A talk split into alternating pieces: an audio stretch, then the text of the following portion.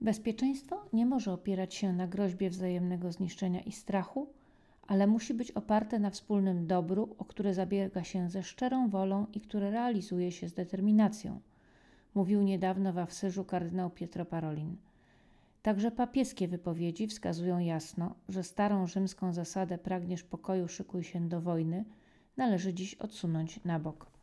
Drogą do pokoju jest sprawiedliwość, integralny rozwój ludzki, poszanowanie praw człowieka, troska o stworzenie, dialog i solidarność. Wszystko to zarazem jest łatwe i trudne.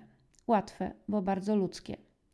Myślę, że jest w nas, jeśli sobie na to pozwolimy, odruch przyzwoitości, który wzywa do traktowania drugiego człowieka jak człowieka, o takich samych pragnieniach i potrzebach jak ja. Mamy ten rodzaj wyobraźni, który pozwala postawić się w jego miejscu i nakazuje udzielenie pomocy. Jesteśmy ludźmi i chcemy być ludźmi.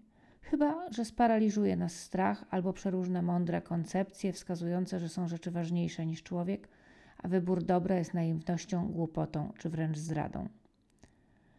Z drugiej strony mówimy o zmianie naszych postaw i rewizji zwyczajów, o rezygnacji z pewnych wygód, do których już nawykliśmy, o posunięcie się, by obok mnie mógł zmieścić się drugi człowiek. Mówimy o samoograniczeniu, ostatecznie o ascezie. To zawsze jest trudne.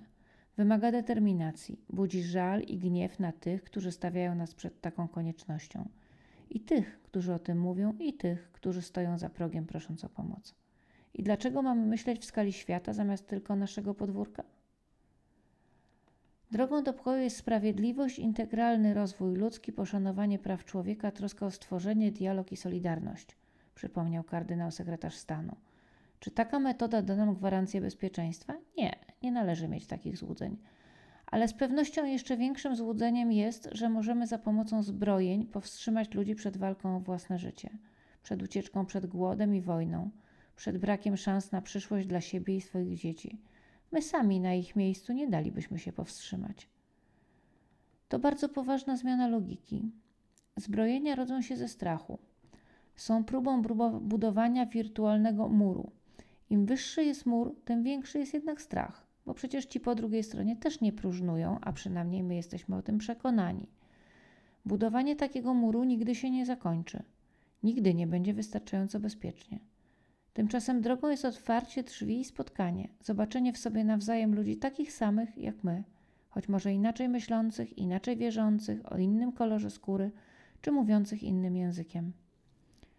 W spotkaniu maleje strach, zaczyna się wspólne budowanie już nie muru, ale domu. I nawet jeśli gdzieś wydarzy się zło, absurdem byłoby zakładać, że do tego dojść nie może, to będziemy mogli razem mu się sprzeciwić. Tak istotna zmiana logiki nie może się dokonać ani łatwo, ani szybko. Być może to wysiłek na pokolenia, ale każda droga rozpoczyna się od pierwszego kroku, od próby zmiany mojej własnej perspektywy.